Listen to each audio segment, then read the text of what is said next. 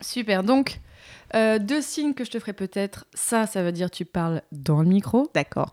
Et ça, ça veut dire Tu parles trop vite. tu parles trop tu vite. parles trop vite, Justine. Tu là. parles toujours trop vite, Justine. Je sais. Bah, De toute façon, j'ai déjà lancé l'enregistrement. ah oui, d'accord, ok. Ça va, j'ai rien dit de compromettant euh, que tu pourras réutiliser contre moi. Not yet. Le Moyen Âge est à la mode et j'en suis très heureux parce que je crois que cette époque a été absolument décisive. Je t'ai dit qu'elle soutenait sa thèse le 28 Une thèse euh, sur quoi? Les chevaliers paysans l'ont mis au lac de Paladru.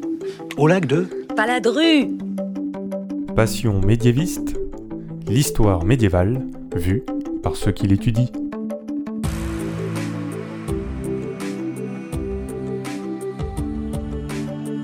À toutes et à tous. Il y a cinq ans, elle inaugurait ce podcast sans vraiment savoir où est-ce qu'elle mettait les pieds.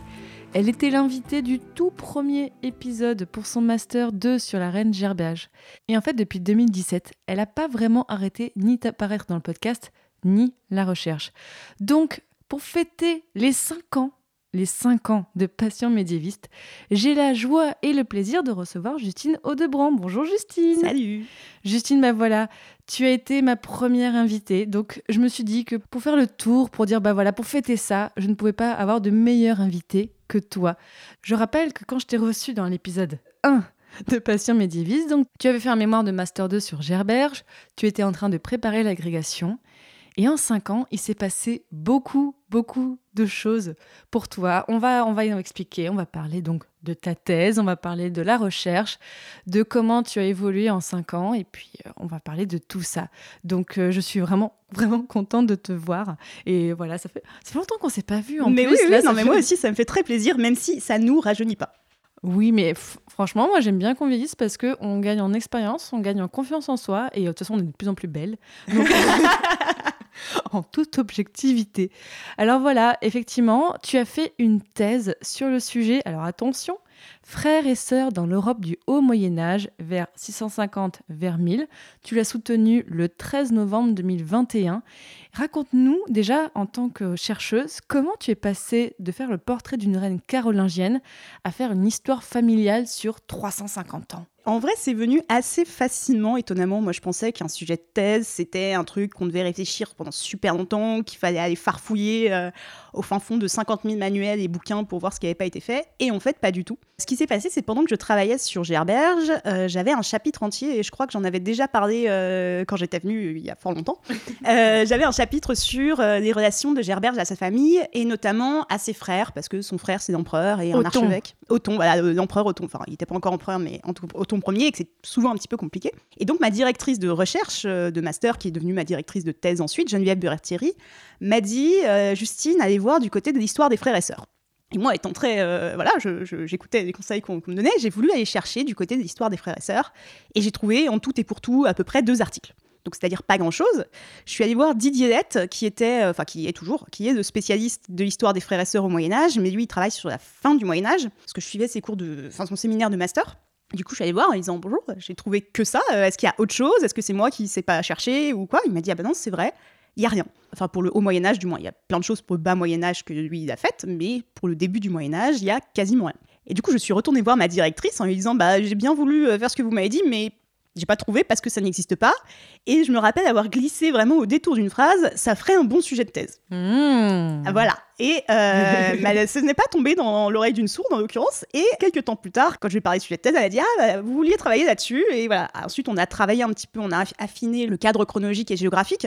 Parce qu'au début, je voulais faire un truc un peu classique, euh, 5e, 10e siècle. Et finalement, elle m'a dit que ce serait plus malin de faire quelque chose euh, plutôt 650 000, mais pas uniquement sur le continent, en prenant également en compte l'Angleterre. Et c'est comme ça que je me suis retrouvée donc à euh, élargir euh, très largement le- la question. Et qu'est-ce que tu as montré dans ta thèse? Parce que, à part dire que oui, il y avait des frères et sœurs, bon, ça, on s'en doute, mais qu'est-ce que tu as pu montrer? Parce qu'en plus, tu l'as dit, donc euh, Didier travaillait, lui, sur la fin du Moyen-Âge, mais parce qu'il y a plein de sources. Là, le haut Moyen-Âge, ça devait être plus difficile aussi en termes de sources.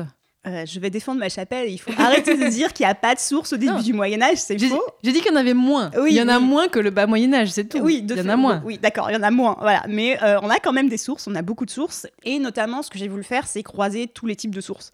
Donc à la fois des sources narratives, des, des vies de saints qui vont raconter des histoires ou raconter l'histoire telle qu'elle s'est produite, et en même temps des chartes, donc c'est-à-dire des documents qui entérinent des transactions et qui permettent euh, de faire des échanges, ces machins qui donnent un truc à un monastère, etc. J'ai croisé tous ces types de sources et ce que j'ai montré, alors vaste question, je pense que la première chose que j'ai montrée, c'est un manque parce que dans les quelques études qu'il y avait sur les frères et sœurs, alors j'ai dit tout à l'heure que j'avais trouvé que deux articles, en fait j'ai trouvé d'autres choses depuis euh, en entrant en thèse, mais le thème qui revient souvent, notamment chez les littéraires, c'est la question de la déviance entre les frères et sœurs et du fait qu'il y a trois types de déviance, l'inceste, les relations sexuelles euh, entre frères et sœurs, le fratricide, donc le meurtre entre frères et sœurs, ou euh, la gémellité, le fait d'avoir des jumeaux et des jumelles qui, dans beaucoup de sociétés anciennes, est perçu comme quelque chose d'un peu, un peu anormal. Soit c'est très miraculeux, on a plein de, mythes euh, antiques avec des, jumeaux comme Rémus et Romulus, ou même dans la mythologie grecque. Donc soit c'est plutôt miraculeux, soit c'est un peu euh, monstrueux. Et donc je m'attendais très logiquement à trouver plein de jumeaux, plein de gens qui s'entretuent et plein de gens qui couchent ensemble. Et en fait, non.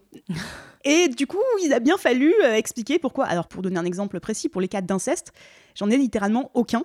Ah ouais, aucun. S- Sauf, en fait, il y a une accusation qui est portée contre une femme, qui enfin, elle aurait couché avec son frère, mais c'est une accusation dont on sait qu'elle est politique, parce que son mari voulait divorcer d'elle, et que c'est euh, quelque chose pour la rendre indigne d'être une épouse. Donc c'est vraiment une absence totale. Pour le fratricide, j'en ai une petite dizaine, et quasiment que sur la fin de la période. Et euh, les jumeaux, euh, pareil, une petite dizaine de mentions, et sans aucune euh, construction idéologique derrière, sans mise en place d'un mythe ou quoi que ce soit. Donc à un moment, il a fallu expliquer déjà pourquoi ce que d'autres gens voyaient à d'autres périodes, bah, moi je l'avais pas dans ma période.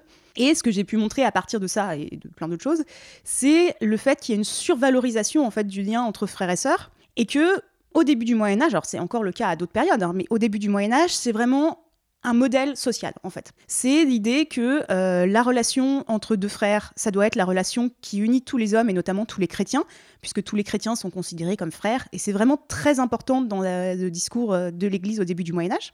Et de fait aussi que euh, la relation entre un frère et une sœur, c'est une relation qui est le modèle de relation non sexuelle entre les sexes.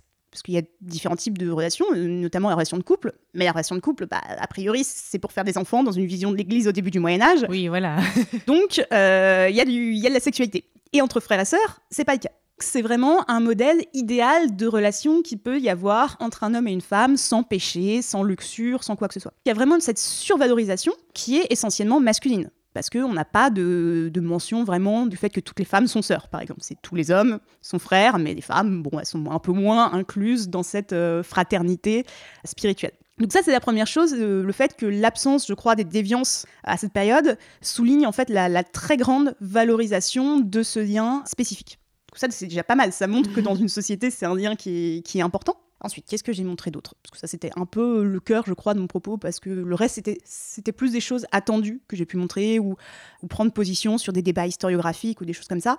Mais voilà, ça, c'était plutôt la, la surprise. Ensuite, ce que j'ai pu montrer, c'est notamment rentrer dans un débat dans lequel j'avais pas forcément envie d'entrer, c'est la question de l'apparition de ce qu'on appelle la primogéniture, c'est-à-dire le fait pour un fils aîné d'hériter d'une partie du pouvoir paternel ou de tout le pouvoir paternel au détriment de ses petits frères. Dont on a parlé en fait dans un épisode avec Magali Coumer sur la loi salique. Voilà. Enfin, le, le- le- un des textes qui a instauré le, le fait que ce soit l'homme qui hérite, le premier mâle qui hérite. Alors ça, c'est dans la vision du moins qui est à la fin du Moyen Âge, Oui. parce que la loi salique du début du Moyen Âge ne dit pas ça, mais oui, oui, euh, à la fin du Moyen Âge, il y a ça. Et en fait, c'est un très très gros débat historique, parce que quand on regarde l'époque mérovingienne ou l'époque carolingienne, quand un roi ou un comte meurt, on partage sa succession entre ses fils. C'est ce qu'on a pu montrer dans Super Joute Royale, ce qui montre qu'ils passent leur temps à s'entretuer entre frères.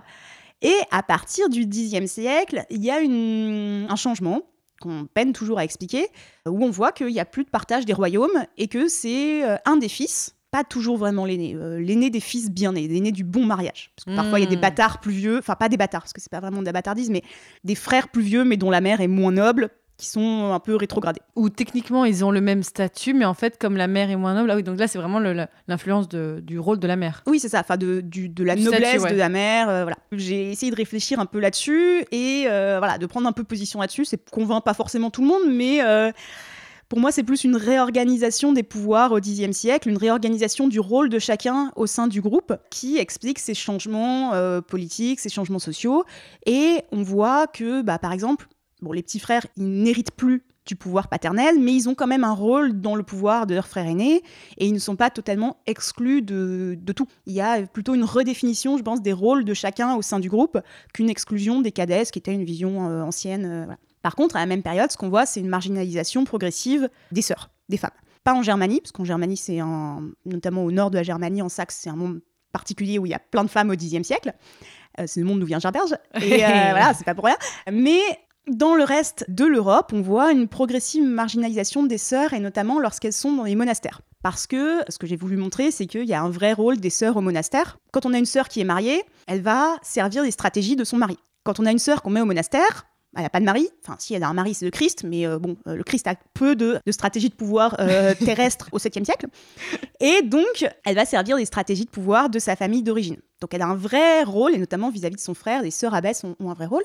Et comme à partir du 9e siècle et encore plus au 10e siècle, à part en Germanie, il y a moins de place des monastères féminins, et eh ben on a moins ce rôle des sœurs dans le pouvoir de leurs frères. Alors, c'est pas une évolution qui tient à la famille, c'est plutôt une évolution des modes de religiosité, de la place des femmes dans l'Église, mais ça a une incidence sur les relations entre frères et sœurs. Oui, parce que forcément, elles avaient moins d'importance, donc elles étaient un peu moins considérées aussi, peut-être moins mises en valeur dans la relation frère-sœur. Oui, c'est ça. Et puis parce que, en fait, elles sont beaucoup plus souvent mariées à partir du 9e, 10e siècle qu'elles n'entrent au monastère. Et si elles sont plus souvent mariées, ben, elles vont plus souvent s'occuper de leur mari. Ce qui ne veut pas dire qu'elles coupent leurs liens avec leur famille d'origine. Il y a toujours des liens qui sont maintenus, elles jouent des rôles d'intermédiaire ça fait déjà deux gros éléments. Euh, j'ai voulu montrer à la fois cette absence euh, de choses que j'attendais, une évolution générale sur la période, parce que quand on travaille sur 350 ans, euh, tout n'est pas statique évidemment. Et ensuite, j'ai voulu m'intéresser à, d'autres points, mais ce n'est pas des, des démonstrations, c'est plutôt préciser des points d'histoire de la famille en prenant l'exemple des frères et sœurs. Donc ça m'a permis de m'intéresser à plein de choses sur la gestion des biens, mais qui avaient déjà été montrées, mais juste en m'intéressant à ça sous un autre angle. Donc ça permettait de le montrer différemment, de confirmer ce que des gens avaient dit, c'est déjà pas mal, je crois. Je crois que j'ai à peu près fait le tour de ce que j'ai montré, ce qui est déjà beaucoup. Il y a sans doute d'autres points de détail, mais c'est moins des, grands, des grandes thématiques. Donc là, ça c'est pour le fond. Sur la forme, comment est-ce que s'est passée ta thèse? Parce que donc tu l'as commencé ta thèse en 2017, tu l'as fini là donc en 2021. Il s'est passé pas mal de choses entre temps. Il paraît. donc toi, comment en fait ça s'est passé pour ta thèse? Parce que tu, on peut se dire aussi, donc tu as fait ta thèse en 4 ans. Ce qui est finalement en fait assez rare. J'ai l'impression qu'en histoire, on est plus sur 5 ans, voire plus. Donc comment tu l'as ressenti? Il s'est passé plusieurs choses et effectivement le contexte euh, pandémique euh, de 2020 a joué paradoxalement plutôt en ma faveur. En gros, ce qui s'est passé, c'est que alors au moment où tu m'as interviewé la première fois, j'étais euh, entre mes écrits et mes oraux de l'agrégation, donc c'était pas un moment très fun. Et j'ai eu l'agrégation et dans la foulée, enfin au même moment, à une semaine d'écart, j'ai eu ce qu'on appelle un contrat doctoral, donc c'est-à-dire un contrat qui permet de financer une thèse de doctorat, qui permet de financer la recherche avec là j'avais en l'occurrence aussi une une charge d'enseignement, mais qui est assez peu importante quand on est, quand on est en doctorat. C'est 64 heures de cours par an, donc c'est pas, pas énorme. Donc tu étais payé pour faire tes recherches Voilà, j'étais payé pour faire mes recherches, qui est quand même chouette. il oui, faut dire, c'est quand même. Euh, voilà. Et alors, je me permets de le dire, enfin, il y a très peu de gens qui ont des contrats doctoraux. En fait, c'est pas du tout une généralité parmi les doctorants. Il y a beaucoup de doctorants qui en fait doivent travailler en plus un boulot à temps plein ou alors faire encore d'autres choses. Et je dis pas du tout ça pour te dépresser, mais tu as eu vraiment de la chance d'être tombé au bon moment. En fait, il y a aussi ça aussi. En fait. Et puis aussi euh, le fait que, euh, bah, en fait, des financements, on en manque. On manque de financement pour les doctorants et qu'en sciences humaines et sociales, notamment, c'est un peu différent dans les sciences euh, dures. Il n'y a pas assez de financement pour tous les doctorants. Donc ça, c'est un problème. Et voilà, effectivement, il y a, y a bah, parfois des thèses à deux vitesses avec des gens qui ont la chance de pouvoir décrocher un financement et des gens qui ne peuvent pas en avoir, mais pour des raisons qui ne sont pas scientifiques. Enfin, c'est mm. juste qu'on manque d'argent, en fait, pour financer tout le monde. C'est ça le problème. C'est pas... Voilà. Oui, il y a de moins en moins de contrats doctoraux qui sont débloqués, quoi. Voilà, il y a de moins en moins de contrats doctoraux et donc, du coup, c'est compliqué. Et voilà. Et j'ai eu la chance d'être euh, à l'université Paris où j'avais déjà fait mon, mon master, où il y a encore un peu d'argent pour les doctorants, ce qui est quand même plutôt une exception que la règle, ce qui est bien pour nous, mais ce qui n'est pas normal pour, euh, pour partout. Et donc, euh, j'ai eu ce contrat doctoral qui m'a permis donc de pas mal avancer mes recherches, parce que euh, bah, quand on est à temps plein sur sa thèse, évidemment, c'est plus facile d'avancer que quand on a un travail à temps plein plus une thèse à temps plein. voilà. C'est effectivement une différence de, de statut qui n'est pas, je pense, normale, mais qui, qui aide à avancer. Donc j'ai eu ça, et effectivement, le printemps 2020 est arrivé, et j'étais en troisième année de thèse, tout a fermé. Voilà, bon, c'est pas à peine de réexpliquer. Je pense que tout le monde est au courant de ce qui s'est passé. Et du coup, le ministère a décidé que peut-être on pouvait donner des prolongations de contrats doctoraux sans aligner d'argent derrière. Donc euh, ça a été beaucoup de déclarations de principe et moins de, moins de mise en œuvre, en tout cas, de la chose. Ah Oui, enfin, en fait, ça n'a pas de sens du coup. Voilà. on, on prolonge mais sans donner de dessous. Enfin, ça va pas. Voilà. Et du coup, c'est les universités qui ont choisi ou non de, euh, de prolonger. En l'occurrence, dans mon université, c'est tombé à un moment où euh, l'université voulait faire ce genre de choses pour plein de raisons internes, et où euh, des prolongations ont été accordées. Et moi, j'ai demandé une prolongation, et j'ai eu une prolongation d'un an, en fait, de mon Ah contrat. Notamment parce, Parce que c'était que trois ans à la base. Ouais. officiellement parce que bah voilà, on avait tous souffert de la crise, etc. Et aussi parce que dans les matières où on avait des concours de l'enseignement, c'est très difficile d'obtenir de la part des rectorats une mise en disponibilité pour moins d'un an, donc on a quasiment tous eu un an. Là aussi, c'est un gros privilège parce qu'il y a plein d'universités qui n'ont pas pris ça en compte et qui n'ont pas vraiment accordé de prolongation ou des prolongations bah, de trois mois, mais que des doctorants ne pouvaient pas prendre parce qu'ils avaient des obligations vis-à-vis des rectorats, etc. Donc là aussi, c'est un- une succession de, choses qui ont fait que j'ai eu un parcours facile et ça aide aussi à soutenir vite parce que du coup, euh, ma quatrième année de thèse, j'étais dans les mêmes conditions qu'un contrat doctoral, c'est-à-dire avec 64 heures de cours, alors que sinon, j'aurais eu un autre contrat avec trois fois plus d'heures de cours.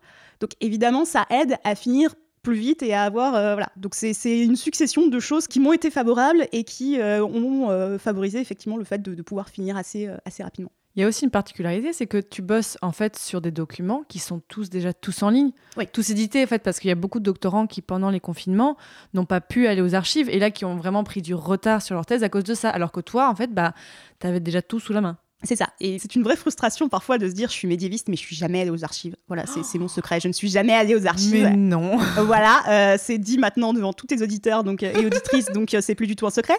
Mais c'est vrai que parfois, bah, voilà, c'est vraiment une manière de travailler qui ne ressemble pas à celle des médiévistes de la deuxième moitié du Moyen Âge. Et ça ne veut pas dire qu'on ne peut pas bosser sur des manuscrits, hein. on peut bosser sur des manuscrits. Mais en l'occurrence, euh, moi, dans mon approche, j'ai essayé de compiler quelques manuscrits et tout, mais de toute façon, les manuscrits, ils sont pas visibles parce qu'ils sont trop vieux, voilà. Et comme tu dis, tout est édité euh, et en ligne. Donc effectivement, quand les bibliothèques ont fermé, c'était plus facile pour moi que pour mes camarades qui avaient des séjours d'archives annulés, etc. Donc c'était aussi euh, moins pénalisant que pour d'autres, ce qui a permis aussi d'avancer euh, plus facilement. Donc oui, c'est aussi une, une spécificité du début du Moyen Âge de travailler beaucoup sur des sources éditées. Même si on en revient. Et alors, dans ta thèse, une des particularités, c'est que tu traites donc de l'histoire des femmes et tu as pris une décision qui peut paraître un peu radicale, mais tu l'as expliqué, tu as décidé de rédiger en écriture inclusive. Alors, pourquoi et comment ça a été reçu bah, par les profs et par ta directrice? Alors, effectivement, j'ai pris ce choix-là, mais c'est pas. En fait, ça vient après un autre choix qui était celui du vocabulaire pour parler des frères et sœurs. C'est en fait ces deux choix qui vont ensemble, donc je vais peut-être expliquer celui-là euh, avant. Quand on parle des frères et sœurs, on dit fratrie pour dire un groupe de frères et sœurs, donc c'est fondé sur la racine frater qui veut dire le frère. On parle de fraternité. Donc c'est aussi un terme masculin et il y a une vraie euh, masculinisation en fait du langage. Et moi ce que je voulais faire c'était parler des frères et des sœurs, de parler de la place de tout le monde et ça m'a semblé un petit peu compliqué de parler de fratrie pour dire par exemple quatre sœurs et un frère. Ça me paraissait un petit peu compliqué. Et du coup, je me suis appuyée sur, euh, alors sur plusieurs choses, sur des historiens et historiennes qui avaient déjà utilisé d'autres termes, sur des militants et militantes aussi, euh, dans des, notamment dans des milieux euh, LGBT qui utilisent d'autres termes, qui sont des termes fondés sur la racine grecque adelphos, adelphé, c'est la manière dont on dit frère ou sœur en grec, et qui en français donne adelph ce qui donne un terme qui est dégenré et qui correspond un petit peu à l'anglais euh, siblings. Quand on dit en anglais my siblings, c'est mes frères et sœurs. C'est une expression qui veut dire les deux en même temps et qui n'est pas un terme genré. Il y a la même chose en allemand, euh. Et donc du coup, j'ai pris le parti d'adopter ce, euh, ce vocabulaire qui avait déjà été utilisé par quelques personnes, pas, pas beaucoup, mais c'est pas moi qui l'ai inventé du tout, mais c'est pas encore très utilisé, disons, mais c'est de plus en plus en vogue.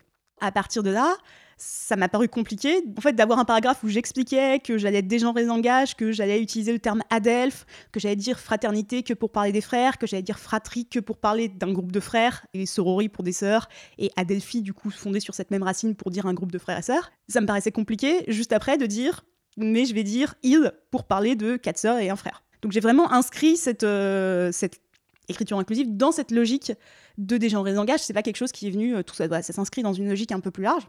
Et je l'ai tout à fait justifié dans ma thèse à la suite de ça, en disant euh, je peux pas dégenrer le vocabulaire de l'analyse pour être plus précise, pour être plus logique dans mon approche, et en même temps ne pas dégenrer le langage également. Alors évidemment, j'en avais parlé euh, avec ma directrice avant, parce que elle n'est pas du tout hostile à ça, mais elle disait qu'elle avait jamais vu ça pour une thèse. Elle m'a dit, voilà, réfléchissez-y, justifié d'homme, mais pourquoi Ouais, pas Elle t'a pas dit non, Non. elle t'a dit. euh, Est-ce qu'elle aurait pu aussi te dire non dans le sens où ça va être mal reçu En fait, dans le sens, elle voulait peut-être. Elle aurait pu te dire non pour te protéger de critiques de la part de l'université. Oui, oui, mais euh, ma directrice est plutôt dans le genre de donner des conseils. Elle ne donne Ah. pas forcément des interdictions, elle donne des conseils et on les suit ou on les suit pas parfois, ça, ça Ouais. arrive. Mais en l'occurrence, elle n'était pas foncièrement hostile, elle m'a pas donné le conseil de ne pas le faire, elle m'a demandé de- d'y réfléchir et de, de le justifier, donc ce que j'ai fait.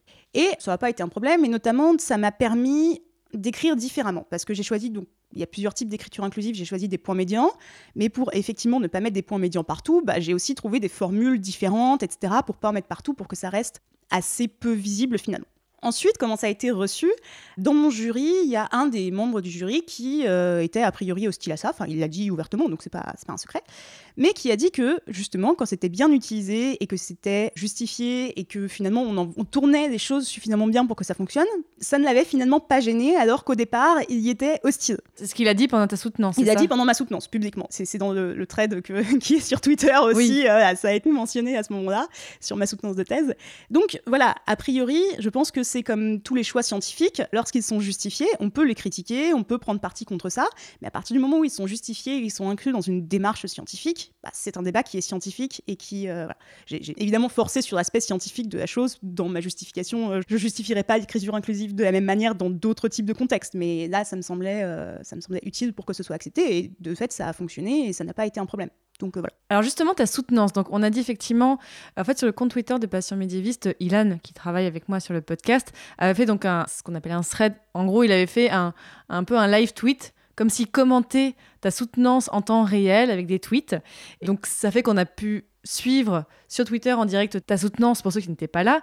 Mais raconte-nous, toi, comment ça s'est passé pour toi? Comment est-ce que tu l'as vécu? Alors c'est très bizarre parce que c'est c'est vraiment euh, c'est une journée très particulière. J'étais étonnamment pas trop stressée le jour d'avant, alors que je suis une personne extrêmement stressée. Mais euh, j'ai commencé à stresser que deux jours avant, ce qui est franchement honnête. Parce que la- le manuscrit est rendu euh, légalement deux mois avant. Il est envoyé à deux personnes qui vont faire ce qu'on appelle des pré-rapports et qui vont autoriser ou non la soutenance. Donc, c'est des gens qui ont une espèce de prélecture de la thèse, qui font un premier compte-rendu et qui disent oui, oui, c'est suffisamment bien pour être soutenu ou pas. En tout cas, il y a cette première étape qui est un peu Et c'est une vraie étape, c'est pas juste un Ouais. protocole. Ça peut, on peut vraiment se faire retoquer en mode non, là il faut encore plus de travail. Donc Ouais. euh, Alors, c'est- c'est rare, mais ça arrive. Ça arrive en tout cas, et c'est vraiment le rôle des, des pré-rapports. Les pré-rapports peuvent interdire la soutenance. Ça, c'est une première étape. Et ensuite, donc, il reste un mois où le reste du jury a accès également à la thèse et où il faut préparer un petit discours. Donc, la tension monte un petit peu, mais voilà, j'avais plein de cours, j'avais plein de choses à faire, donc j'étais trop occupée pour être stressée. Et j'ai commencé à stresser un petit peu avant, et je me suis rendu compte que je stressais autant pour la soutenance que pour euh, le buffet. Comment ça le buffet? Bah parce que c'est super compliqué. Alors c'est tombé euh, en novembre, donc c'était le moment entre deux interdictions, on avait le droit de rien faire. Il y a eu une espèce de d'ouverture pendant un mois où on avait le droit de faire des buffets à la fac. en, en 2021, novembre En, 2021. ouais, en novembre, novembre 2021. Parce qu'en fait, il faut organiser un buffet, il faut ramener des trucs. J'avais pas assez de moyens pour euh, m'offrir un traiteur dans le 5e arrondissement de Paris, très clairement pas. Et du coup, il fallait aller faire des courses avant la soutenance, s'occuper de ça. Et j'avais prévu de le faire. Et j'ai délégué à ma mère et à un ami en disant non, c'est plus possible. Là. voilà. Et à gérer, moi, juste. Ça fait déjà beaucoup de charge mentale entre préparer Ouais, ta c'est ça. soutenance et ça. Oui, t'as bien fait de, de déléguer. C'est ça, et je me suis dit qu'à partir du moment où la veille au soir, je stressais plus pour le pot que pour ma soutenance en tant que telle, c'est qu'il y avait un problème et qu'il allait falloir euh, faire des choix et que le choix était très clairement fait. C'est aussi des choses qu'on ne dit pas forcément et c'est pour ça que j'insiste un peu là-dessus, c'est ce, ce côté stress pré-soutenance et après, une espèce de, de- ouais, de, d'enthousiasme. C'est, c'est, en vrai, ça fait très euh, bizarre de dire ça, mais c'est pas un si mauvais moment, c'est plutôt un bon moment parce que c'est l'aboutissement en fait de 4 ans et parfois plus de, de recherche où il y a des gens qui vont discuter avec nous de, de ce qu'on a fait. Donc c'est, intéressant aussi euh, comme, euh, comme il y a des personnes qui. Enfin, alors, il y a pas longtemps sur Twitter, j'ai vu des gens qui pouvaient mal le vivre. Pour des personnes peut-être qui ont une thèse compliquée, dans des conditions compliquées. Là, toi, tout se passait bien. Ouais, voilà, bah c'est ce que j'ai dit plusieurs fois. J'ai eu beaucoup Mm, de privilèges voilà. le long de ma thèse, donc euh, c'était relativement plus facile. Et j'avais un jury aussi avec des gens, euh, bon, certains que je connaissais, donc notamment Didier, Hett, qui était le président de mon jury, dont j'ai parlé tout à l'heure, que je connais depuis le master, et euh, d'autres personnes que je connaissais un petit peu. Donc c'était c'est pas non plus le même rapport que quand on fait venir des gens qui sont euh, très lointains ou qu'on connaît pas forcément. Et en plus, je savais que c'était globalement des gens sympas. Euh, non, mais c'est important. En vrai, c'est important aussi de savoir dans son comité de suivi et dans sa direction de thèse et dans son jury si on va avoir des gens sympas ou des gens pas sympas. Le jury de thèse, euh, juste, euh, enfin, c'est toi qui l'as choisi. Ça se passe comment pour le, le choix du jury? Alors, comme souvent à la fac, il y a la théorie et la pratique. euh, C'était en concertation avec ma directrice. Discuté. En fait, on était d'accord sur euh, à peu près la totalité du jury. Il y a juste un membre où on a un petit peu discuté en se disant est-ce qu'il faudrait mieux cette personne ou cette personne? Mais globalement, on a pris un rendez-vous. On a dit euh, déjà combien de personnes, parce qu'il y a un nombre minimal, un nombre maximal, mais il y a, des marges entre les deux. Quel rôle pour chacun, parce qu'il y a des gens qui font des pré-rapports, il y a la personne qui préside, donc c'est pas voilà, c'est des questions de, de préséance aussi. Globalement, on était, on était assez d'accord euh, sur la composition du jury, donc ça n'a pas été un problème. Je sais qu'il y a des gens pour qui c'est beaucoup plus compliqué. Euh, Ouais, il y a des choix imposés. il y a des choix imposés, etc. En l'occurrence, c'était pas le cas. Donc, on n'arrive aussi pas à la soutenance de la même manière quand euh, on a en partie choisi les gens avec qui on va discuter de ça. Donc là, ils étaient combien en tout? Ils étaient six. Ouais, donc ça fait quand même un. Ah, ça fait un du bon... Oui, ça fait un bon jury, quoi. t'as- Donc, six personnes, euh, enfin, le minimum, c'est quatre. Euh, et le maximum, je crois que c'est huit. Donc, ouais, c'était euh, dans euh, la moyenne en tout cas. D'accord. Tu savais que les gens en face étaient plutôt bienveillants, plutôt sympathiques. Et donc le jour même, ça se passe comment? Comment tu l'as senti? Alors, c'est très étrange parce que je pense que je ne l'ai pas raconté de la même manière deux jours après ou là, six mois plus tard, à peu près. Parce que c'est. Ça passe très vite en fait. Je pense il y a beaucoup de gens qui me l'avaient dit et j'étais là, oui, enfin. J'avais déjà assisté à des soutenances de thèse. Une soutenance de thèse, ça dure 4 heures, 5 heures. Enfin, c'est extrêmement long. Oui. Jamais ça peut passer très vite. Et en fait, si, ça passe très vite. Parce que. Parce que tu euh, étais à fond dedans. Ouais, c'est ça en fait, parce que tu es à fond dedans, tu es hyper concentré, parce que euh, le jury fait à la fois des remarques, mais aussi des questions. Donc il faut que tu notes les questions, il faut que tu réfléchisses en même temps à qu'est-ce que tu vas répondre à ce jury qui va marquer ensuite dans le rapport de soutenance si tu as bien répondu ou pas et s'il a été convaincu par les réponses aux critiques. C'est aussi des critiques sur ton travail, donc il faut que tu aies ton travail bien en tête. Bon, en général, quand tu as écrit une thèse et que tu as bossé euh, 100% dessus pendant 5 ans, euh, 4-5 ans, tu, sais, tu sais ce qu'il y a dedans normalement et tu sais pourquoi tu l'as dit. Mais voilà, ça demande en fait tellement de, de concentration extrême que ça passe extrêmement vite. Et, c'est surtout ça. Et a posteriori, une grande sensation de flou parce que, euh, parce que t'es tellement concentré pendant ce moment intense que euh, a posteriori, ouais, tout ça paraît flou. Et l'autre jour, je suis retombée sur mes notes de soutenance pour préparer la publication de ma thèse parce que je voulais regarder euh, ce qu'ils avaient dit. J'étais genre ah oui, machin, il a dit ça. Bah j'avais oublié.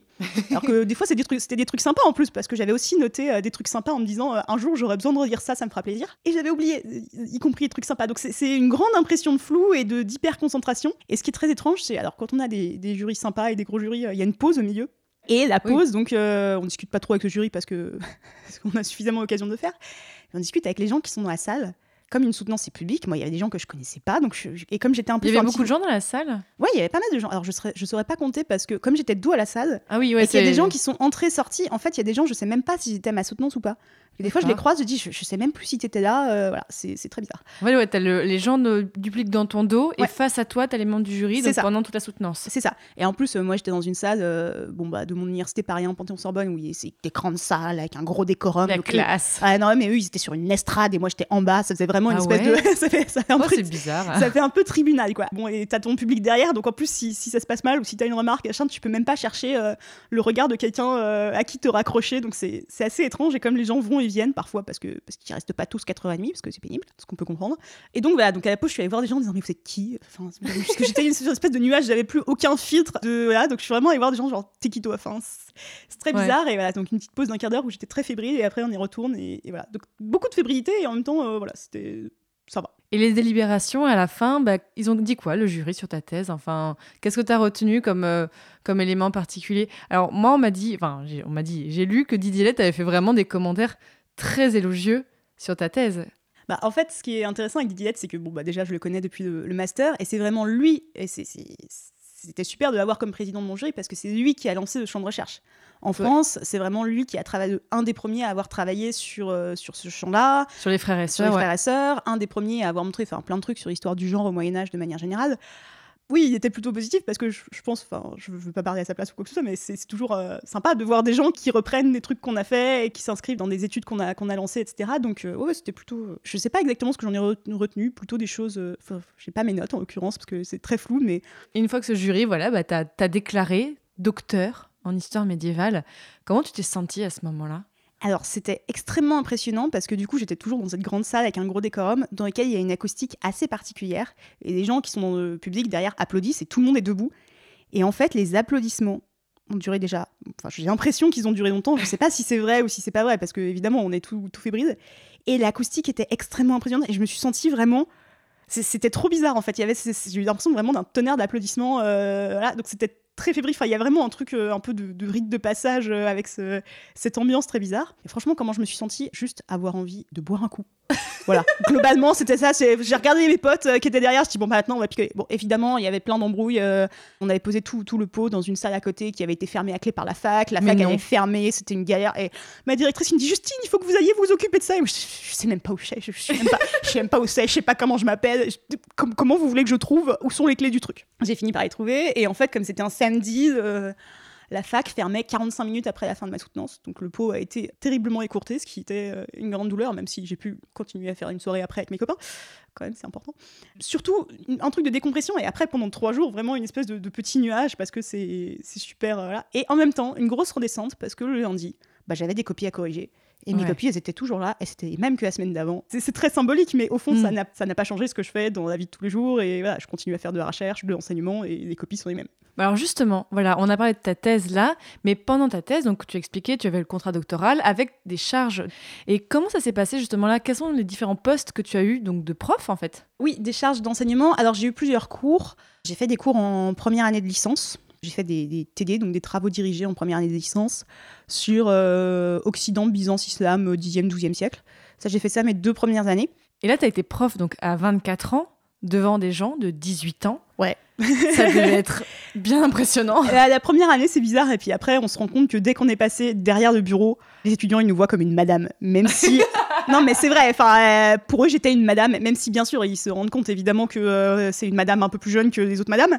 Mais il y a ce truc qui fait que dès qu'on est derrière le bureau, on est madame. Donc, ça, ça, la distance, enfin, j'avais aussi un peu peur de ça au début parce que. Oui, euh, j'avais pas eu de formation et genre trois mois avant, je passais l'agrégation et là je me retrouve- donc j'étais étudiante sur les bancs de la fac et là d'un coup j'étais devant des étudiants, donc c'était un peu. Donc t'as pas vraiment eu de formation de prof en fait? Non, alors c'est c'est ce que je disais tout à l'heure. Comme j'ai passé l'agrégation et j'ai eu directement le contrat doctoral, j'ai pas fait mon stage dans le secondaire, donc j'ai pas eu de formation spécifique. Et à l'université, des formations euh, d'enseignement existent. J'en ai eu une petite, mais c'était pas beaucoup. Et c'est- j'aurais C'est incroyable, tu dis, enfin, comme tu l'as dit, certains profs qui sont au secondaire, au, au lycée, au collège ont des formations spécifiques. Là, tu as été prof d'université, effectivement, et hop, on t'a dit directement, vas-y, quoi. C'est ouais, c'est ça. C'est euh, vas-y, il faut que tu apprennes euh, ce que c'est que la société féodale et euh, l'organisation de la société à Byzance. Alors moi, j'y connaissais rien. Et Euh, t'avais jamais donné de cours avant? Non, non, j'avais fait du soutien scolaire bien avant, mais voilà, c'est quand même pas du tout la même chose. Mais c'est comme tout. Alors, ma première année, mes premiers cours, je mettais des heures et des heures et des heures à les faire, et puis c'était beaucoup trop compliqué, ça allait pas du tout, enfin, c'était pas bien, hein, c'est normal. Comme beaucoup de métiers, on apprend sur le tas, hein, même si effectivement, euh, plus de formation ne serait pas euh, tout à fait euh, malvenu, mais voilà, on apprend sur le tas, et la deuxième année, c'était déjà mieux, et au fur et à mesure, ça devient, du moins j'espère, ça devient un peu mieux au fur et à mesure. Et ça fait quoi, en fait, de faire des cours tout en faisant une thèse en même temps? Ça dépend du nombre d'heures de cours que tu as, parce que là, ce que je disais, c'est quand j'étais doctorante contractuelle, c'est pas du tout comme le poste que j'ai actuellement. Euh, C'était 64 heures par an. C'est pas énorme en fait. Ça représentait euh, ma première année, j'ai fait 6 heures de cours par semaine. Donc c'était une journée, parce que c'était sur une journée, pendant 3 mois. Donc c'est pas énorme Ouais, en ça fait. reste léger, oui. C'est ça, donc ça veut dire que j'avais euh, trois mois de cours avec des copies, euh, des préparations de cours. Mais après, j'avais euh, bah, de janvier jusqu'à l'année d'après, je faisais ma thèse. Ça, ça prend un peu de temps pendant trois mois, mais c'est pas non plus insurmontable. Et voilà, ça demande de jongler un petit peu pendant ce semestre où on a cours entre la thèse et les cours, mais sinon ça va. Et en parlant de jongler, en fait, pendant ta thèse, tu as fait aussi plusieurs publications, tu as participé à des ouvrages, tu as fait des événements et tout ça. Là, comment tu faisais pour concilier la recherche pour ta thèse et toutes ces activités bah, universitaires? Bon, bah, les activités universitaires que j'ai faites sont toujours des choses qui étaient annexes à ma thèse. Oui, Euh, c'était ce que- lié. Oui, voilà, ce que, ce que j'ai écrit ou des, des communications que j'ai faites, c'était jamais des trucs qui étaient complètement à côté de ce que je faisais. Donc c'était pas non plus, enfin c'était un travail qui, qui permettait de faire les deux. Enfin, en fait, finalement, c'était aussi intéressant de le faire parce que parfois, ça permet des retours. Et c'est tout l'intérêt euh, de la science, c'est de discuter avec des autres gens qui vont dire ah bah oui telle hypothèse euh, que tu as faite euh, par exemple je pouvais dire bah voilà je vais aller faire une communication sur tel sujet c'est un aspect que je voudrais creuser dans ma thèse mais je suis pas sûre de moi bah, je vais en discuter avec des gens qui vont me dire si ça marche ou si c'est euh, parfaitement à côté de la plaque. L'idée, c'est d'articuler un petit peu ces deux choses. Je sais que moi, j'ai pas eu trop de problèmes à articuler. Alors, encore une fois, j'ai commencé euh, avant le confinement. Euh, évidemment, les gens qui ont commencé en 2020, euh, bah, c'est plus difficile. Moins d'événements possibles. Bah, c'est ça, maintenant ça reprend, mais effectivement, euh, les colloques en 2020-2021, c'était compliqué. En fait, ça s'est lancé assez tout seul. D'abord parce que, une fois, ma directrice de thèse m'a dit Justine, il y a un colloque euh, à Lille, il faut que vous veniez. euh, vous venez, j'y suis allée. Ce qui permet de rencontrer les gens. J'ai aussi une très bonne directrice de thèse qui a fait absolument tout ce qu'il fallait. Donc c'est Je c'était profite très. pour dire que du coup, depuis aussi, enfin depuis 2017, j'ai reçu Geneviève. Thierry dans ce podcast. Tout à fait. D'ailleurs, c'est la seule invitée, je crois, que je vous vois. J'ai tutoyé oui, tout bah, le c'est- monde. Je sais même pas si je l'ai dit. En fait, toi et moi, en fait, on a été dans la même, même master d'histoire. Enfin, j'ai fait un master d'histoire médiévale, mais toi, tu étais l'année au-dessus de moi. Tout à fait. Mais donc, j'avais eu Madame Geneviève Thierry comme prof. Et j'avais pas réussi à la tutoyer. J'ai pas, Ah oui. je me suis dit, bah, je peux pas, en plus dans son bureau et tout ça, mais ça fait drôle parce que voilà, on a parlé de toi dans cet épisode, enfin, et depuis. Justement, pour revenir sur ce que tu disais tout à l'heure sur ma soutenance, il y a un truc qui a changé le truc le jour de ma soutenance. C'est juste après, ma directrice est venue me voir en disant Bon, Justine, maintenant, il faut que vous arrêtiez de m'appeler madame, vous m'appelez Geneviève comme tout le monde. Oh. Bon, ça a demandé un effort de le faire, mais voilà, c'était aussi. euh, mais tu la vous vois encore quand oui, même. j'avoue, vois bien. Et aussi, d'ailleurs, en 2021, tu as organisé un colloque, tu as même eu Oui. une bourse euh, pour organiser un colloque, c'était sur dominer la nature, naturaliser les dominations. Comment ça se passe pour organiser un colloque? Est-ce que tu peux nous donner un Ouais, peu un ouais, bien aperçu? À la base, ça part de bah, d'avec un ami Hugo Vidon que tu avais reçu pour, euh, pour un Dans des épisodes de Super Joule Royal. Oui, dans Super Euh, Troyes. avec qui on est dans le même labo et on s'entend bien et on s'est dit ce serait bien si on organisait un truc ensemble.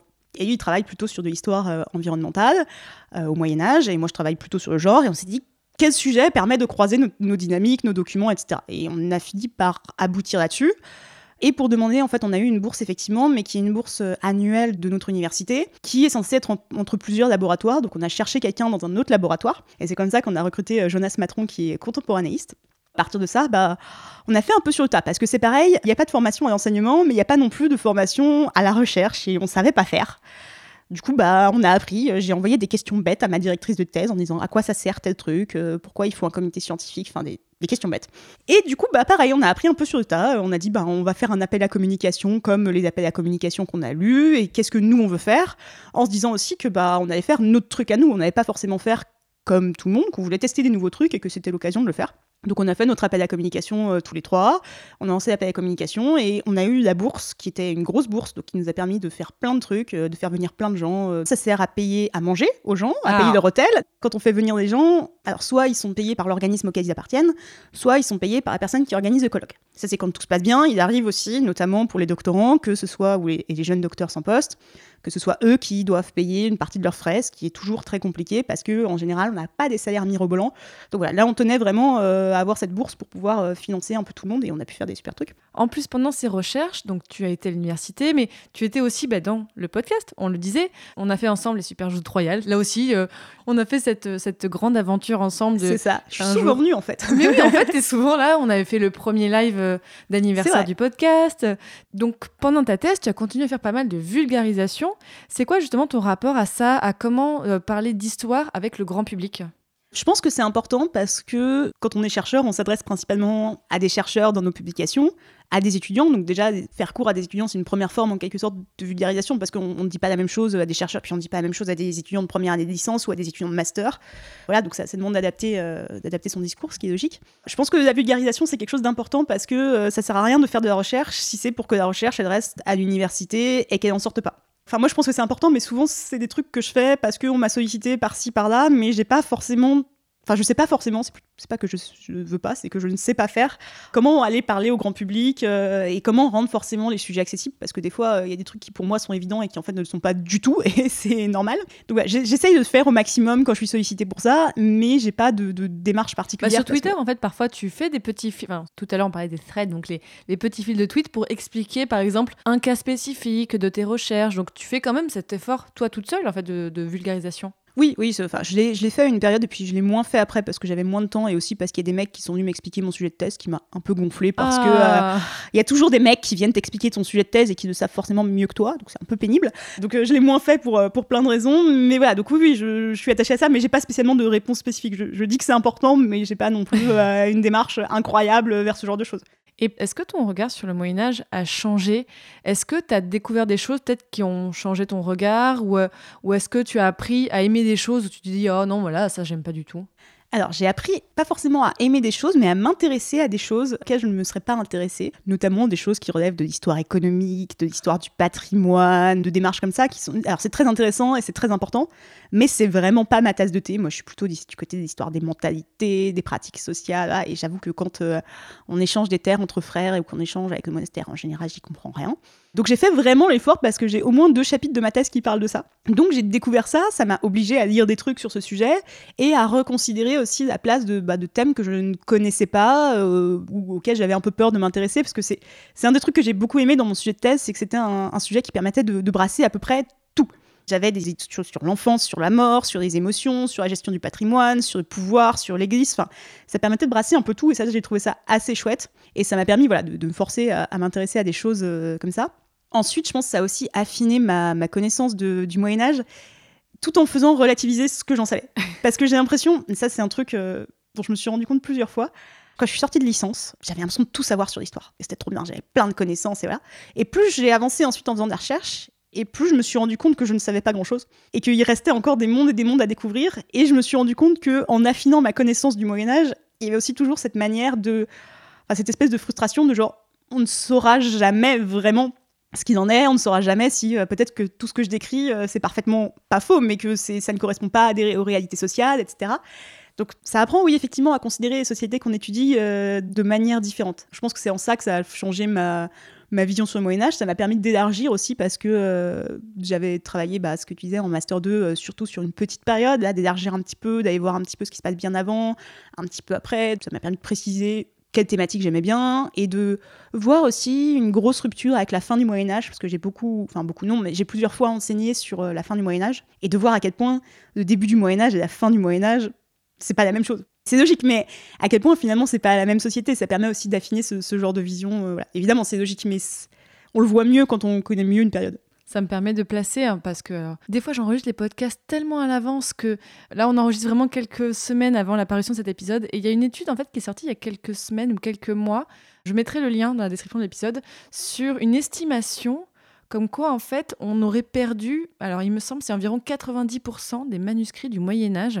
C'est vraiment une estimation en fait euh, plutôt en fait euh, très statistique qui a été faite à partir de ce qu'on a retrouvé et tout ça. Et c'est vrai que de penser ça, de qu'il nous reste tellement peu de choses et qu'effectivement on fait des hypothèses à partir de peu de choses, c'est vertigineux. Bah oui, bien sûr. Et alors, dans ma période, c'est encore pire parce que oui, on a quand même moins de sources que la fin du Moyen-Âge, il faut bien le reconnaître. Et notamment, pour la période que j'étudie, on ne peut étudier quasiment que l'aristocratie. On ne peut pas étudier euh, les classes sociales inférieures parce qu'on a quelques infos sur elles, mais on a quasiment rien. Et le fait de se dire qu'en fait, l'aristocratie que j'étudie, c'est euh, 5% de la population. Alors, parfois, on va un peu plus bas dans des chartes euh, précises, donc dans des transactions. Il y a quand même des gens qui sont pas des grands aristocrates, qui sont plutôt des notables locaux, des gens un petit peu. euh, les gens connus du coin, quoi. Mais ça veut dire que quand même, au moins 90% de la population. euh, nous échappe. Et ça, c'est vertigineux aussi euh, de, de se dire qu'en en fait, on a accès pour cette période que aux classes dominantes et pas au reste de la société. Pendant toutes tes recherches, est-ce que tu as eu des, des doudous, en fait, des œuvres dont tu te sens proche, que tu aimes et que tu pourrais peut-être conseiller aux auditeurs, auditrices, donc soit films, séries, euh, des livres ou alors même des jeux vidéo? Vaste question parce que pour le début du Moyen Âge, euh, il y a deux séries qui tournent. Il y a Vikings, voilà, et là ils ont fait un, un spin-off sur Netflix. Où bon, bah, quand on est médiéviste, on se dit au début de la première saison c'est pas mal, et puis après on est, ils ont rien compris, ils ont fait un peu n'importe quoi, donc. euh, je pense que c'est à conseiller, hein, toujours, mais je sais pas si j'aurais vraiment quelque chose à conseiller parce que je suis forcément insupportable sur les œuvres euh, qui parlent de ma période parce que je vois le moindre détail qui ne va pas. Et des fois, c'est des trucs dont, objectivement, on s'en fout. C'est pas grave si c'est pas comme ça s'est passé en vrai, mais moi ça m'énerve parce que, parce que je suis insupportable. Mais sinon, The Last Kingdom, à part la saison 4 où ils ont fait n'importe quoi, les premières saisons sont pas mal et je trouve qu'elles rendent bien à la fois l'aspect historique, la, la chronologie est plutôt bien respectée, tout ça, et aussi l'ambiance qu'on pouvait avoir du début du Moyen-Âge. Et je trouve que ça rend bien l'ambiance, alors pas forcément de la société, parce que dans la saison 4 notamment, ils font n'importe quoi sur les relations sociales. Enfin, moi ce qui m'a beaucoup plu, c'est les reconstitutions archéologiques, parce qu'on voit très bien que les armées qui se battent au début du Moyen-Âge, elles sont ridiculement petites. Enfin, c'est hum, il y a 50 pélos de chaque côté. Enfin, voilà, on voit très bien cette ambiance. On voit très bien aussi que les palais, en fait, c'est des trucs en bois et c'est pas des trucs grandiloquents. Enfin, c'est pas Versailles, hein, clairement. et je trouvais que ça rendait bien cette ambiance, en fait, du fait que le Moyen Âge, c'était, enfin, notamment le début du Moyen Âge, c'était pas des gros châteaux en pierre et des armées euh, de milliers de chevaliers. Donc, en vrai, je conseillerais bien plutôt pour l'ambiance. Puis l'histoire est pas si mal, même si c'est assez classique comme histoire. Et alors là, donc on a parlé donc du master, de l'agrégation, de la thèse. Maintenant, en fait, c'est quoi la suite pour toi? Qu'est-ce que tu aimerais faire? Qu'est-ce qu'on peut te souhaiter? Je pense qu'on peut souhaiter à tous les gens qui veulent faire de la recherche en France et euh, où là encore c'est un gros problème de pénurie de postes, un poste fixe parce que c'est pénible de changer de poste régulièrement. Là cette année je suis euh, attachée temporaire d'enseignement et de recherche à Besançon, à l'université de Franche-Comté, tout en habitant à Paris, ce qui fait des allers-retours euh, un petit peu compliqués. Que l'année prochaine je ne sais pas où je serai. Et en fait, là, tu as un statut, donc ce statut d'ATER que tu as expliqué, où chaque année tu peux être déplacé, où il n'y a pas vraiment de règles, ou alors euh, tu tombes un jour sur un poste où tu restes, mais tu restes à terre? Quand tu es à terre, en fait, il y a une limite de temps. Alors, quand tu es fonctionnaire de catégorie A, donc quand tu as un concours d'enseignement, souvent c'est ça, c'est trois ans renouvelables une fois. Donc, c'est quatre ans maximum, enfin trois contrats d'un an renouvelables une fois. Donc, c'est quatre ans maximum. Donc là, c'est ma première année. Donc, c'est assez limité dans le temps parce que c'est censé être temporaire, comme l'indique le T dans le. Voilà. Et donc, bah là, tu, candidates. euh, Là où il y a des postes euh, en France, ça passe par une plateforme centralisée et tu candidates dans les facs avec tu as des fiches de poste ou pas d'ailleurs. Donc là, j'avais été euh, recrutée à l'université de Besançon sur, euh, sur un poste où j'ai fait plein de, de cours différents. Alors là, je suis en train de faire cette campagne d'ATER pour l'année prochaine, donc j'ai postulé dans plein de postes. euh, voilà, donc euh, là j'étais à Besançon, peut-être l'année prochaine je serai à Lorient, enfin voilà, pour euh, ou à Ah Lille ouais. ou à Marseille. Enfin ça peut être bah, parce que je, je choisis aussi de postuler loin. hein. J'aurais pu postuler qu'à Paris, mais bon, c'est pas forcément assez de postes pour tout le monde à Paris. Donc ça, c'est la première chose, je fais d'abord ça. Et ensuite, après ma thèse, j'ai demandé ce qu'on appelle la qualification CNU. Le CNU, c'est le Conseil national des universités qui a, entre autres attributions, lit les thèses des gens qui ont soutenu euh, dans l'année précédente. Il y a une deadline chaque année au même moment, euh, à peu près au 15 décembre, et qui entérine si oui ou non la personne qui a soutenu sa thèse peut candidater aux fonctions de maître de conférence. C'est quoi la différence avec un simple poste d'ATER Alors, le poste de maître de conférence a euh, cet avantage incroyable qu'il est un poste fixe et un poste de fonctionnaire titulaire. Donc un CDI en fait. Ouais, c'est voilà, mais dans la fonction publique, donc euh, voilà. Mais donc c'est un, un poste de fonctionnaire titulaire, ce qui évite d'être baladé euh, d'une fac à l'autre. Et ce qui est l'espèce de graal, la difficulté étant que il y a extrêmement peu de postes parce que les universités sont dans des optiques de réduction des coûts, parce que le gouvernement n'aligne pas forcément l'argent, même pas du tout l'argent, et parce qu'ils s'amusent avec des nouvelles lois à ouvrir des postes de plus en plus précaires et à ouvrir de plus en plus de postes courts et de moins en moins de postes pérennes. Donc Et c'est- donc moins bien payé, tout ça. euh, moins bien payé. Et puis, enfin, surtout, en fait, euh, si c'est pour faire euh, trois ans dans une université, trois ans ailleurs, un an ailleurs, trois ans à l'étranger, enfin, au bout d'un moment, c'est bien aussi d'avoir une, une vie. Enfin, quand on approche euh, la trentaine et qu'on, oui, qu'on un en peu a plus stable quoi. Ouais, voilà, d'être un peu plus stable. Ce qui veut pas dire qu'on veut plus bouger du tout, mais que euh, un moment, c'est bien aussi de savoir ce qu'on va faire dans, dans sa vie et avoir un petit peu de stabilité. Et du coup, voilà. Donc, euh, moi, j'ai passé cette qualification, je l'ai eue. Ouais, bah bravo. Voilà, euh, c'est donc cette qualification qui permet ensuite de candidater à des postes de maître de conférence. Donc là, je suis en train de faire à la fois la campagne pour les postes d'ATER euh, là, et la campagne pour les postes de maître de conférence. Donc t'as peu de certitude en fait. Oui, c'est ça. Là, euh, bah voilà, euh, je sais pas ce que je vais faire euh, à la rentrée. Plein d'options euh, possibles et ça va dépendre de où on veut bien me recruter globalement. Donc c'est un peu une difficulté forcément et ça n'aide pas à se projeter bah, à la fois dans sa vie perso, ça c'est une chose, et dans sa vie professionnelle, dans ses projets de recherche. voilà, ça, ça aide pas forcément à avoir des choses bien et notamment le fait que si, bah, si on change de fac, ça veut dire refaire tous ses cours à zéro chaque année. Donc c'est aussi énormément de, de travail et qui empêche d'avoir une, voilà, une vie euh, correcte et, et de savoir ce qu'on va faire de sa vie. Bah alors j'imagine, vu qu'il y a peu de postes et beaucoup de gens qui candidatent, il y a plein de gens qui abandonnent le monde de la recherche. Bien sûr. Toi, pourquoi est-ce que tu t'accroches en particulier? Bah, déjà parce que je viens de soutenir ma thèse et Oui. que euh, je suis pas encore au désespoir et que comme je l'ai dit euh, jusque-là, j'ai eu aussi énormément de chance jusque-là.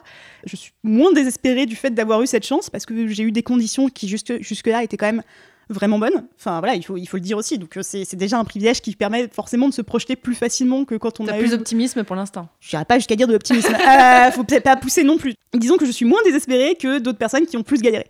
Parce que euh, j'ai eu ce parcours euh, assez facile et, assez. euh, voilà. Et pour l'instant, parce que voilà, je, je viens d'avoir ma qualification, je vais faire ma première campagne, donc j'ai pas encore été recalée à plein de campagnes de suite, ce qui arrive aussi et ce qui décourage beaucoup, parce que bon, déjà c'est pénible parce qu'on sait jamais ce qu'on va faire ensuite, et ensuite en termes d'ego aussi, de se faire recaler tout le temps, c'est jamais. Enfin, pas d'ego, mais de, confiance. Non, non, mais de confiance en soi, plutôt pas. euh, voilà. Ouais. Euh, plutôt- voilà, c'est aussi des choses, euh, j'imagine, compliquées. Je vais découvrir ça très bientôt. Voilà, je pense que ça viendra après, mais il y a toujours cette question, et je pense que c'est une question qu'on se pose malheureusement toutes et tous, qui vient encore une fois du manque de poste, hein, qui est, faut, faut le redire quand même, de à quel moment j'arrête les frais, à quel moment je me dis. pff, Franchement, ça vaut plus la peine. La question, c'est bah, aussi la question de la qualification, puisque la qualification euh, CNU dont je parlais, elle dure 4 ans, enfin 4-5 ans. C'est, Ah oui, c'est même pas à long terme. Non, non, c'est pas à long terme. Et Mais- tout, Mais c'est l'arnaque. bah oui, mais c'est pour justifier en fait. Enfin, euh, je sais pas si c'est une bonne ou une mauvaise justification, peu importe. Pour justifier de continuer à avoir un parcours d'enseignement et de recherche, parce que ça qualifie aux fonctions de maître de conférence, donc aux fonctions d'enseignant-chercheur.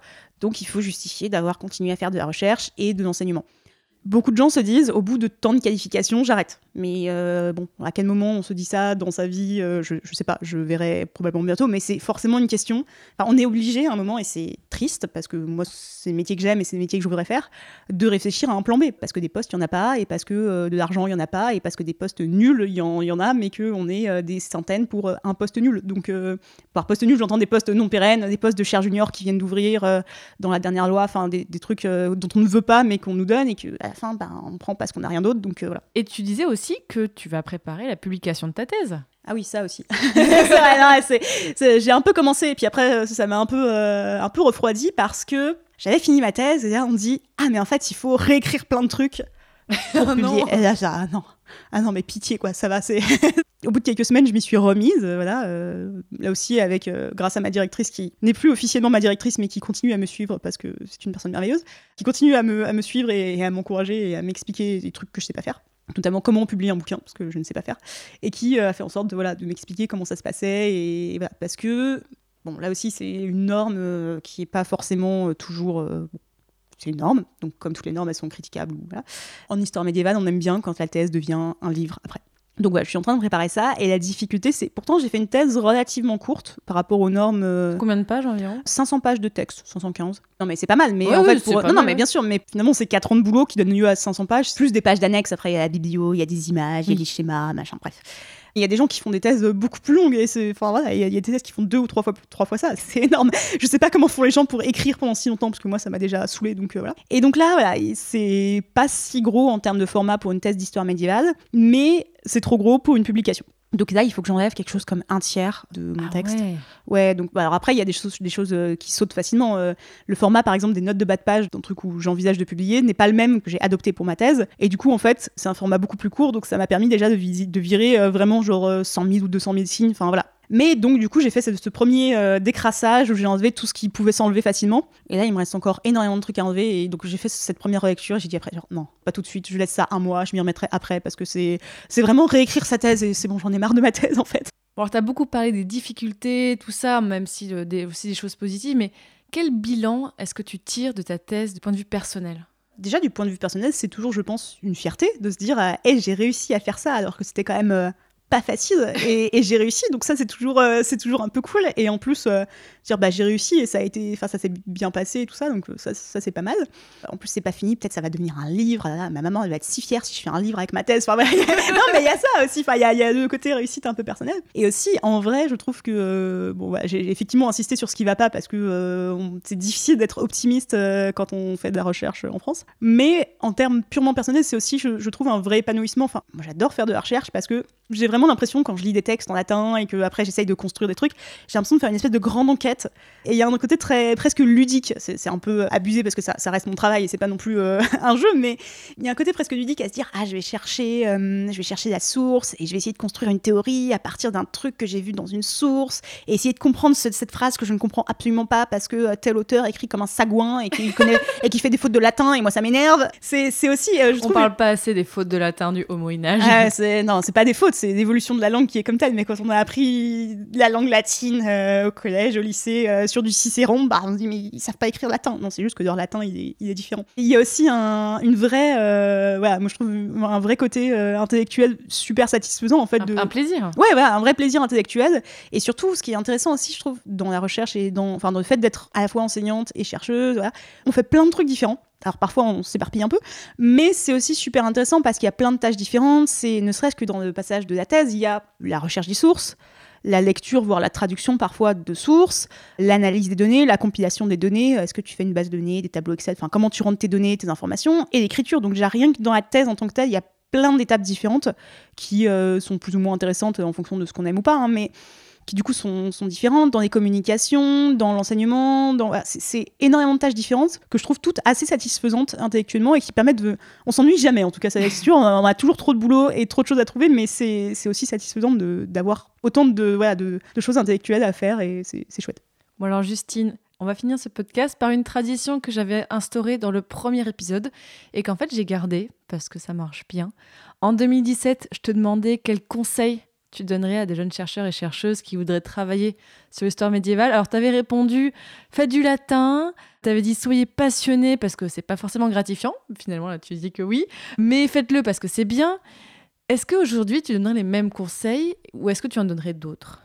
Je garderai mon conseil de faire du latin, mais ça, c'est. Voilà, oui, euh, du latin ou de l'ancien français si on travaille sur la fin du Moyen-Âge. Hein, je suis pas bornée. Ou du vieil anglais, parce que j'ai travaillé sur des sources aussi en vieil anglais. Mais... Oh là là, c'est Ouais, non, mais- ça. Oui, bon, après, il n'y a pas grand-chose en vieil anglais, donc euh, voilà. Mais euh, travailler des langues, oui, c'est toujours euh, bien, mais ça, ça reste un conseil très bateau. voilà. Je pense que dans, dans la description que j'ai donnée ensuite, soyez passionné, machin, j'étais très optimiste, comme peut l'être quelqu'un à la fin d'un master et comme les moins quelqu'un en fin de thèse qui a été confronté plus aux difficultés d'université, dont j'ai plus parlé que quand j'étais en master parce que j'en avais pas conscience. Si peut-être un truc que je voyais pas du tout en master parce que, bah, parce que j'étais vraiment étudiante et que c'est pas la même chose de faire des études ou de faire son métier. Aussi de garder en tête qu'une thèse ou de la recherche, c'est un métier. Alors, ça aussi, souvent quand on fait ça, c'est aussi des métiers passion, hein, donc là, mais que c'est aussi un travail, un métier et que. euh, Parfois, il faut aussi s'en détacher un petit peu pour ne. Alors, je sais que c'est très compliqué. hein, Parfois, c'est compliqué quand on a des deadlines ou, notamment pour les gens qui ont un autre travail à côté, d'accorder euh, des vacances ou des choses comme ça. C'est c'est toujours très très compliqué, évidemment. hein, Donc, je ne veux pas donner d'injonction ou quoi, mais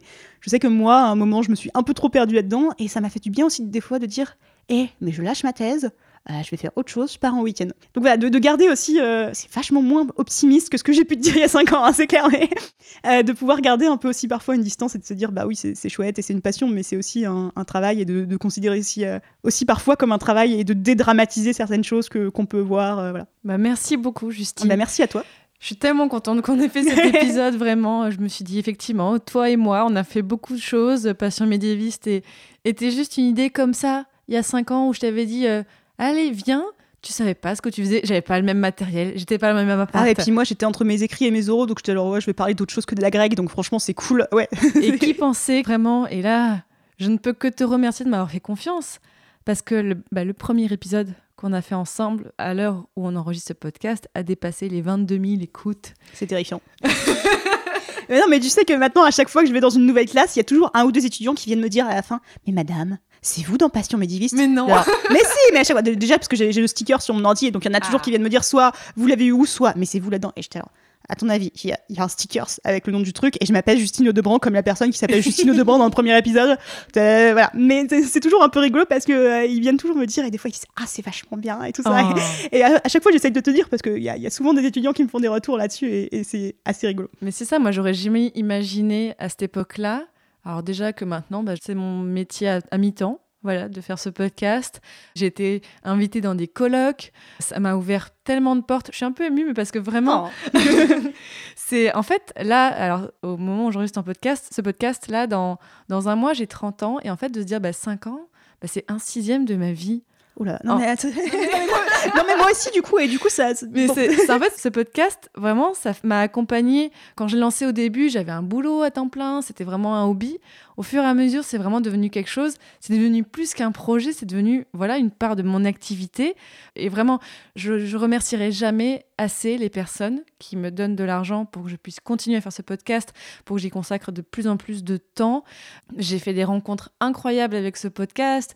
J'ai voyagé, enfin bon, voyager, je suis pas allée hors de France, mais euh, bien quoique bientôt peut-être.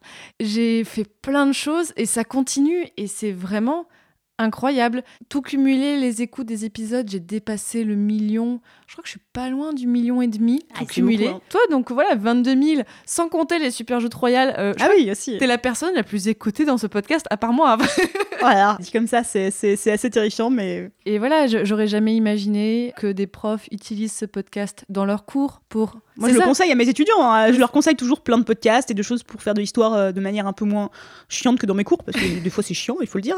Et je leur mets souvent euh, le podcast parce que parce que c'est chouette en fait de ça permet de faire des choses autrement. Oui, ça aide les étudiants et même vraiment, ça aide des profs, je sais, en collège ou en lycée qui sont pas médiévistes à la base, donc quand ils doivent enseigner le Moyen-Âge, ils connaissent pas trop, ils écoutent ça. Et vraiment, des fois, je me dis, avec le recul, oh là là, mais j'aurais dû mieux faire certains trucs. si j'avais su que le podcast prendrait de telles dimensions, peut-être que j'aurais fait un peu mieux, je ne sais pas. Mais en tout cas. Ah, euh, Tu sais que moi je vais me dire pareil, là jusqu'à ce que tu sortes l'épisode, je vais me dire j'aurais jamais dû dire ça. qu'est-ce qu'ils vont penser les gens de qu'est-ce que j'ai dit? Et peut-être c'était pas bien. Voilà.